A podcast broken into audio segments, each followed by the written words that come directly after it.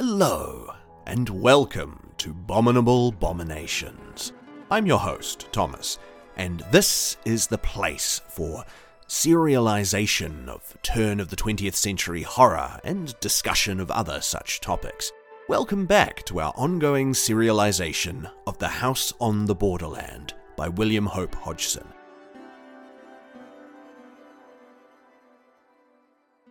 Thirteen.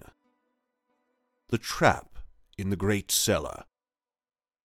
I suppose I must have swooned, for the next thing I remember, I opened my eyes, and all was dusk.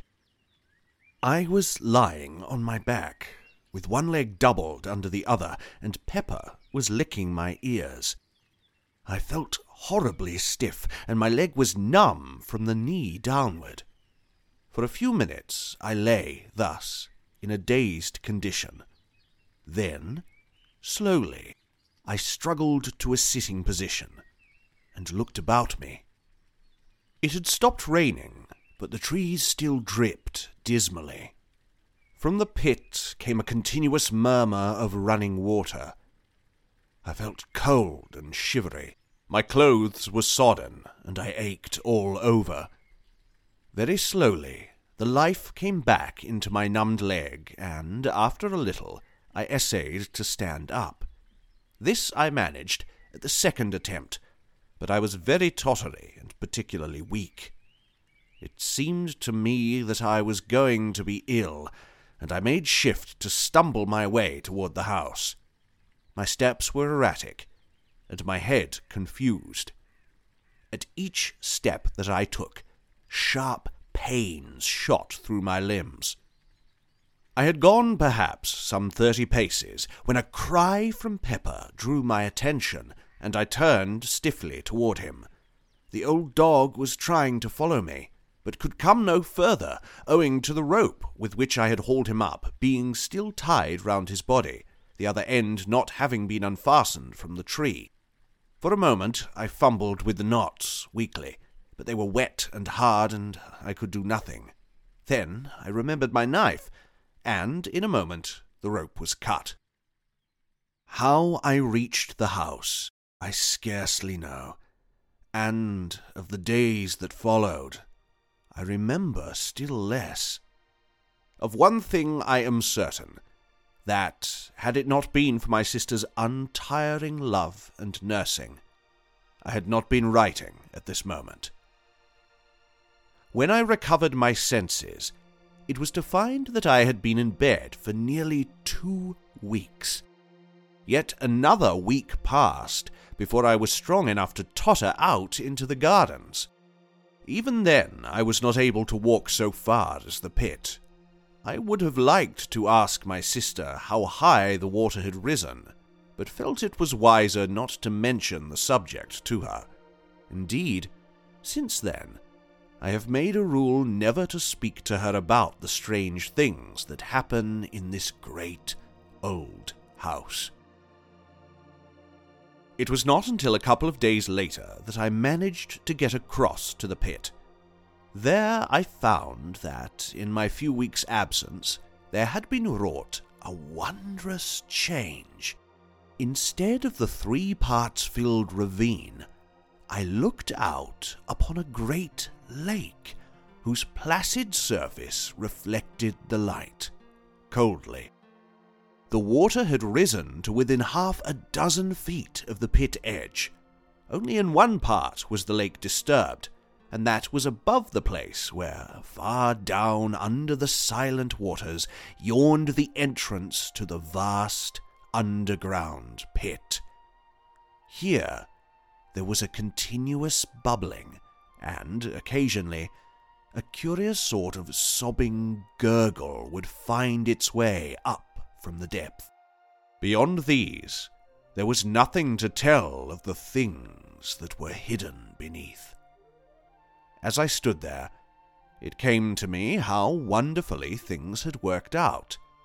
The entrance to the place whence the swine creatures had come was sealed up by a power that made me feel there was nothing more to fear from them.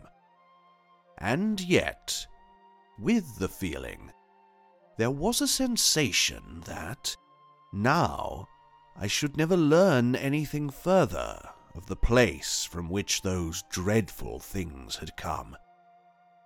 It was completely shut off and concealed from human curiosity forever. Strange, in the knowledge of that underground hellhole, how apposite has been the naming of the pit. One wonders how it originated and when. Naturally, one concludes that the shape and depth of the ravine would suggest the name pit. Yet, is it not possible that it has, all along, held a deeper significance? A hint, could one but have guessed, of the greater, more stupendous pit that lies far down in the earth beneath this old house. Under this house. Even now, the idea is strange and terrible to me, for I have proved, beyond doubt, that the pit yawns right below the house, which is evidently supported, somewhere above the center of it, upon a tremendous arched roof of solid rock.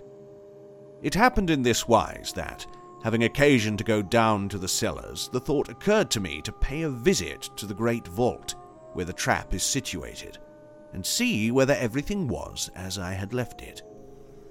Reaching the place, I walked slowly up the center until I came to the trap. There it was, with the stones piled upon it, just as I had seen it last. I had a lantern with me, and the idea came to me that now would be a good time to investigate whatever lay under the great oak slab. Placing the lantern on the floor, I tumbled the stones off the trap and, grasping the ring, pulled the door open.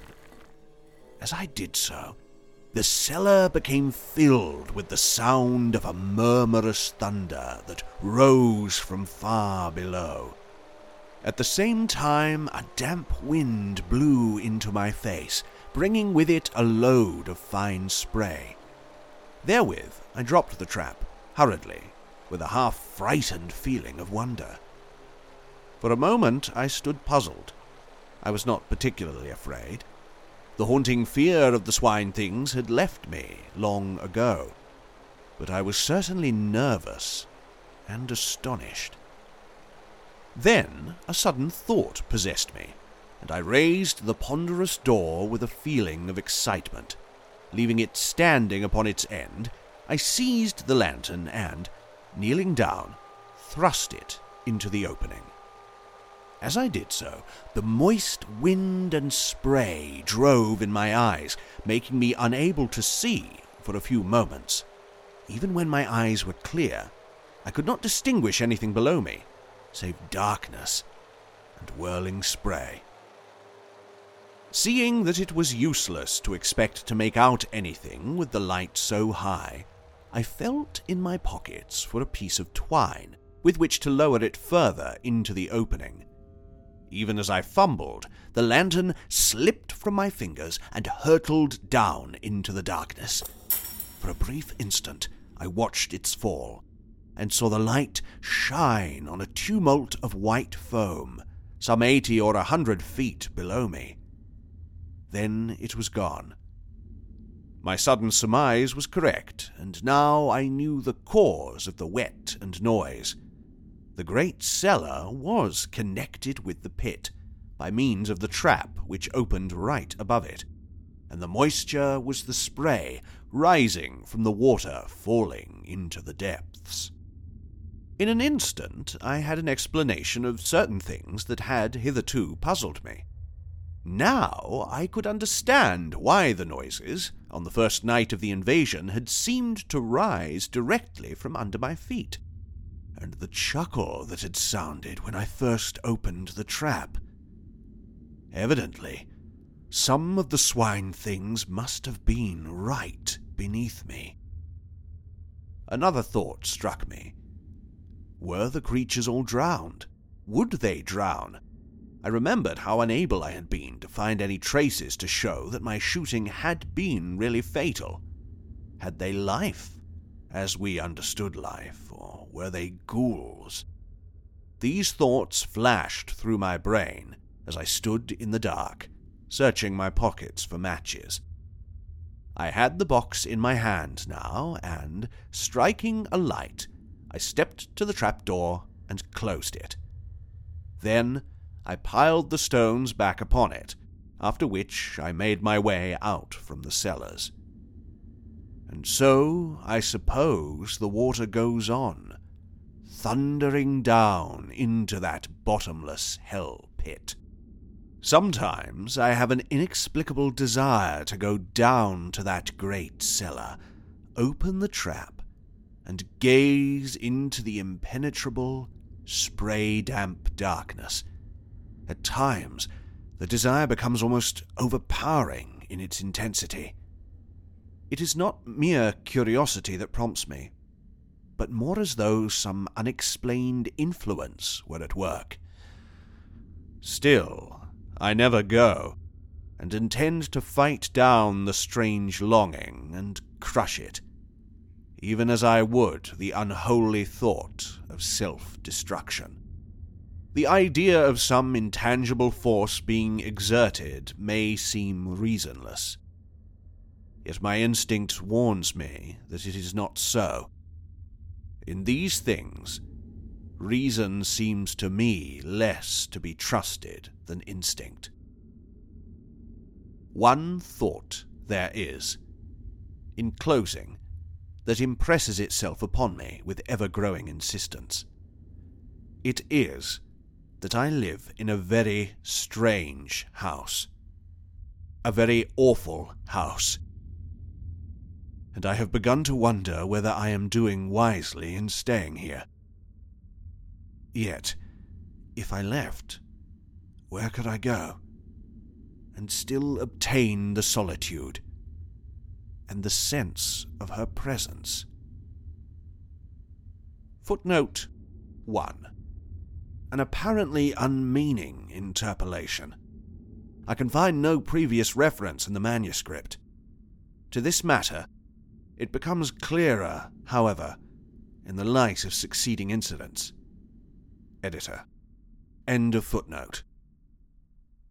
That alone make my life bearable.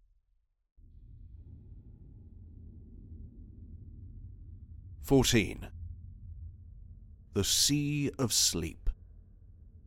For a considerable period after the last incident which I have narrated in my diary, I had serious thoughts of leaving this house, and might have done so but for the great and wonderful thing of which I am about to write. How well I was advised in my heart when I stayed on here, spite of those visions and sights of unknown and unexplainable things, for had I not stayed, then I had not seen again the face of her I loved. Yes, though few know it, None now, save my sister Mary, I have loved and, ah me, lost. I would write down the story of those sweet old days, but it would be like the tearing of old wounds. Yet, after that which has happened, what need have I to care? For she has come to me out of the unknown Strangely, she warned me, warned me passionately against this house, begged me to leave it, but admitted, when I questioned her, that she could not have come to me had I been elsewhere. Yet, in spite of this, still she warned me, earnestly, telling me that it was a place long ago given over to evil, and under the power of grim laws of which none here have knowledge. And I, I just asked her again whether she would come to me elsewhere. And she could only stand, silent. It was thus that I came to the place of the Sea of Sleep, so she termed it in her dear speech with me. I had stayed up in my study reading and must have dozed over the book. Suddenly, I awoke and sat upright with a start. For a moment, I looked round with a puzzled sense of something unusual. There was a misty look about the room, giving a curious softness to each table and chair and furnishing. Gradually, the mistiness increased, growing, as it were, out of nothing. Then, slowly, a soft, white light began to glow in the room. The flames of the candles shone through it palely. I looked from side to side and found that I could still see each piece of furniture, but in a strangely unreal way, more as though the ghost of each table and chair had taken the place of the solid article. Gradually, as I looked, I saw them fade and fade until, slowly, they resolved into nothingness. Now I looked again at the candles. They shone wanly, and even as I watched, grew more unreal, and so vanished. The room was filled now with a soft yet luminous white twilight, like a gentle mist of light. Beyond this, I could see nothing. Even the walls had vanished. Presently, I became conscious that a faint, continuous sound pulsed through the silence that wrapped me. I listened intently. It grew more distinct until it appeared to me that I harked to the breathings of some great sea. I cannot tell how long a space passed thus, but after a while it seemed that I could see through the mistiness, and slowly I became aware that I was standing upon the shore of an immense and silent sea. This shore was smooth and long, vanishing to right and left of me in extreme distances. In front swam a still immensity of sleeping ocean. At times it seemed to me that I caught a faint glimmer of light under its surface, but of this I could not be sure. Behind me rose up to an extraordinary height gaunt black cliffs. Overhead, the sky was of a uniform cold grey colour, the whole place being lit by a stupendous globe of pale fire that swam a little above the far horizon and shed a foam like light above the quiet waters. Beyond the gentle murmur of the sea, an intense stillness prevailed. For a long while I stayed there, looking out across its strangeness then, as I stared, it seemed that a bubble of white foam floated up out of the depths. And then, even now I know not how it was, I was looking upon, nay, looking into the face of her, ay, into her face, into her soul. And she looked back at me with such a commingling of joy and sadness that I ran toward her blindly, crying strangely to her in a very agony of remembrance, of terror, of hope, to come to me.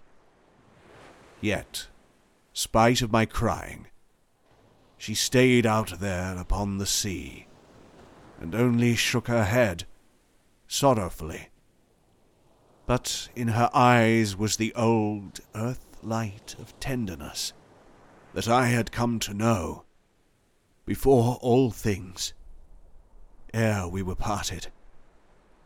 At her pervasiveness I grew desperate, and essayed to wade out to her. Yet, though I would, I could not. Something, some invisible barrier held me back, and I was fain to stay where I was, and cry out to her in the fullness of my soul, Oh, my darling, my darling, but could say no more for very intensity. And at that, she came over swiftly eh, and touched me, and it was as though heaven had opened. Yes, when I reached out my hands to her, she put me from her with tenderly stern hands, and I was abashed. The Fragments. Footnote 2 Here, the writing becomes indecipherable, owing to the damaged condition of this part of the manuscript. Below I print such fragments as are legible.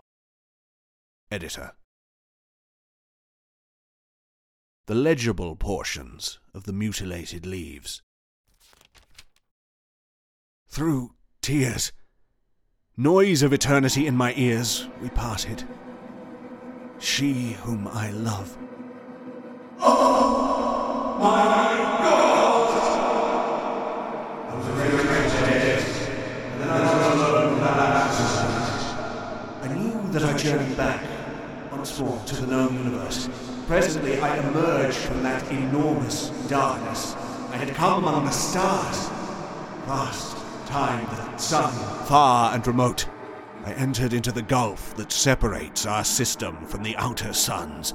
As I sped across the dividing dark, I watched steadily the ever growing brightness and size of our sun. Once I glanced back to the stars and saw them shift, as it were, in my wake against the mighty background of night, so vast was the speed of my passing spirit. I grew nigher to our system, and now I could see the shine of Jupiter. Later, I distinguished the cold, blue gleam of the earth light. I had a moment of bewilderment. All about the sun there seemed to be bright objects moving in rapid orbits.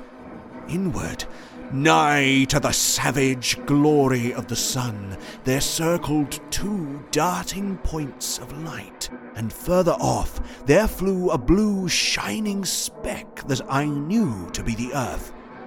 It circled the sun in a space that seemed to be no more than an earth minute.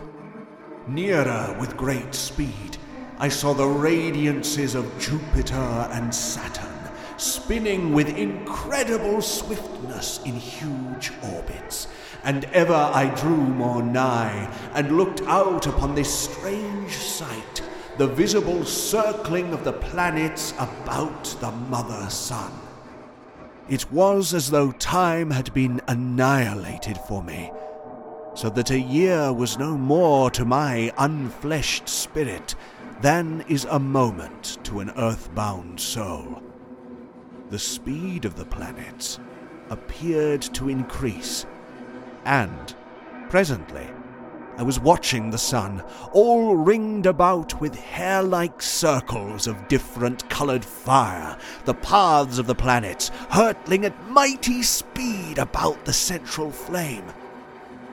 The sun grew vast, as though it leapt to meet me and now I was within the circling of the outer planets, and flitting swiftly toward the place where the earth, glimmering through the blue splendor of its orbit, as though a fiery mist, circled the sun at a monstrous speed. Footnote 3 Note the severest scrutiny has not enabled me to decipher more of the damaged portion of the manuscript. It commences to be legible again with the chapter entitled The Noise in the Night. Editor.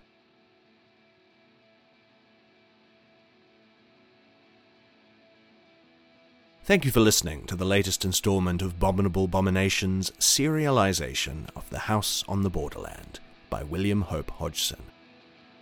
If you have any queries, complaints, advice, questions, please feel free to write to me at tuomasva at outlook.com. like and subscribe to the YouTube channel or wherever you find your podcasts. It's always very much appreciated. See you next week.